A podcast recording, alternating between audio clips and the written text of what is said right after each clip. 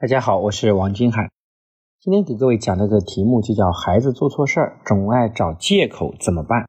我们知道，一个人遇到问题找借口推卸责任，和一个人敢于去面对承担责任，将来会决定他在社会上有不同的层次的差别。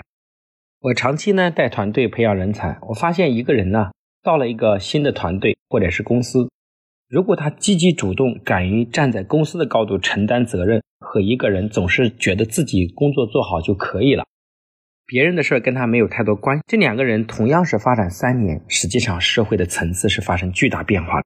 所以今天一个从小爱找借口的孩子，等他到了社会上，同样是害怕承担责任的。那我们想思考一下，孩子喜欢找借口到底是谁造成的？来，下面有几个场景，我们相信很多家长都似曾相识。第一个场景就是孩子忘带家里钥匙了，在门口等了半个小时。很多父母就会说：“哎呀，是妈妈不好，早上出门太急，忘记提醒你带钥匙了。”另一个场景是孩子对着爷爷奶奶发脾气，结果你却说：“哎呀，孩子快中考了，心理压力太大，脾气才会不好的。”第三个场景呢是孩子没完成作业，结果你跟老师解说说：“孩子最近要参加舞蹈比赛，训练太累了，回家就要睡觉，所以作业也没有写。”我们都很爱孩子。从小以爱为缘由，在家庭教育这块基石上刻满了理由和借口，往往容易塑造出不负责任的巨婴。能力感呢，是低龄儿童对自己可以完成事情的认知，是大一些的孩子对于自己能够接受挑战和承担后果的衡量。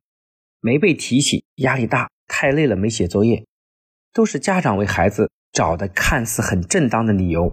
但是换个角度想一想，带钥匙需要被提醒吗？压力大就可以对长辈发脾气吗？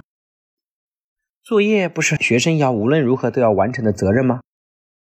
那更为可怕的是，当着孩子的面，以种种借口作为理由输送给第三方，会直接混淆孩子的能力感，对孩子做出错误的心理暗示，就是没带钥匙是妈妈的责任，压力大所以可以发泄，有其他任务就可以不完成作业。一个经常被父母通过各种各样形式的借口和理由保护起来的孩子，很难产生担当与责任感。长大之后呢，做事失败、与人冲突或者遇到坎坷挫折时，也会习惯性的抱怨或者找借口：“我没做错呀，是因为什么什么。”那另外一些家长呢，在孩子犯了错误的时候啊，给予严厉的惩罚和斥责，而孩子为了逃避这些惩罚和斥责呢，就会习惯性的找借口，一开就是说都是因为什么什么。其实我本来是想干嘛的，犯什么错误都是有理由的。那么该如何解决这些问题呢？如何来培养孩子的责任感呢？我们想从以下三个方面来讲。第一个，少问为什么，多问怎么办。当孩子犯错误，你不停的问为什么，为什么会撒谎的时候，为什么会偷东西，为什么考试考这点分的时候，孩子只会找越来越多的借口。是我们的沟通模式，让孩子喜欢找各种借口来解释自己。从而避免被惩罚。如果我们逐步忽略为什么，而多问怎么办，比如说孩子考试差了，说：“啊，妈妈理解，其实你不想这样的，你也希望自己优秀的。”接下来我们该怎么办呢？就在培养孩子敢于面对困难的决心和勇气。这样以后呢，在孩子人生中碰到任何问题，他的思考角度都是怎么办，他就自然而然变成一个敢于去找出答案并且承担责任的人。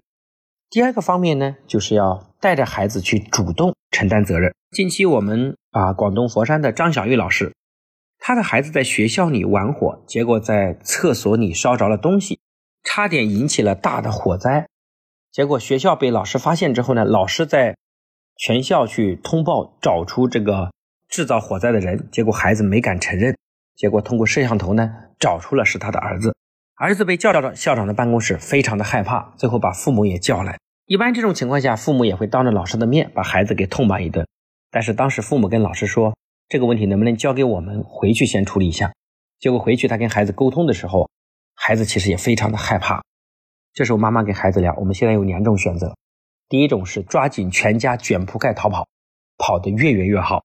但是现在的公安呢，监管这么厉害，摄像头这么多，估计也跑得不是很远。第二种呢，就是我们一起到学校去，敢于去面对，听候老师的处置。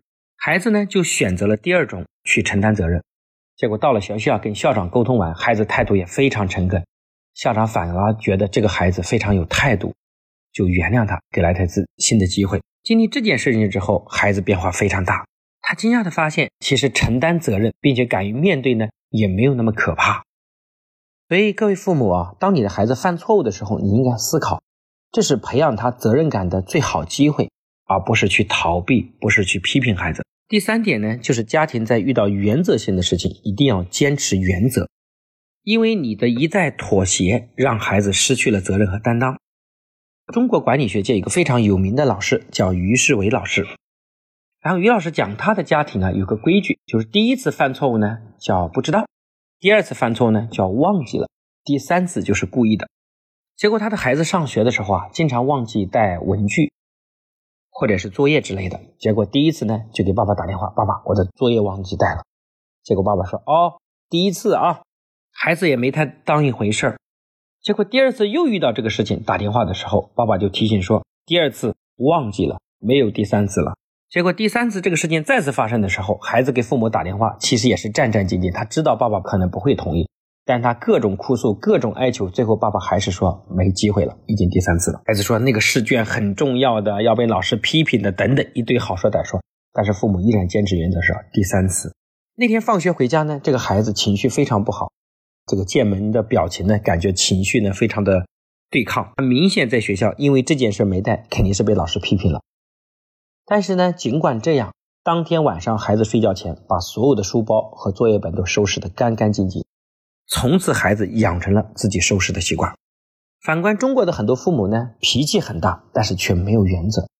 如果你能做到没有脾气，但是坚持原则，你的孩子就非常独立和坚强，他也敢于去面对困难和挑战，在生活中也就是个不爱找借口的孩子。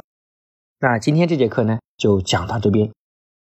如果大家觉得这样的学习对你有帮助，也欢迎把它分享给更多的朋友。谢谢大家的认真聆听。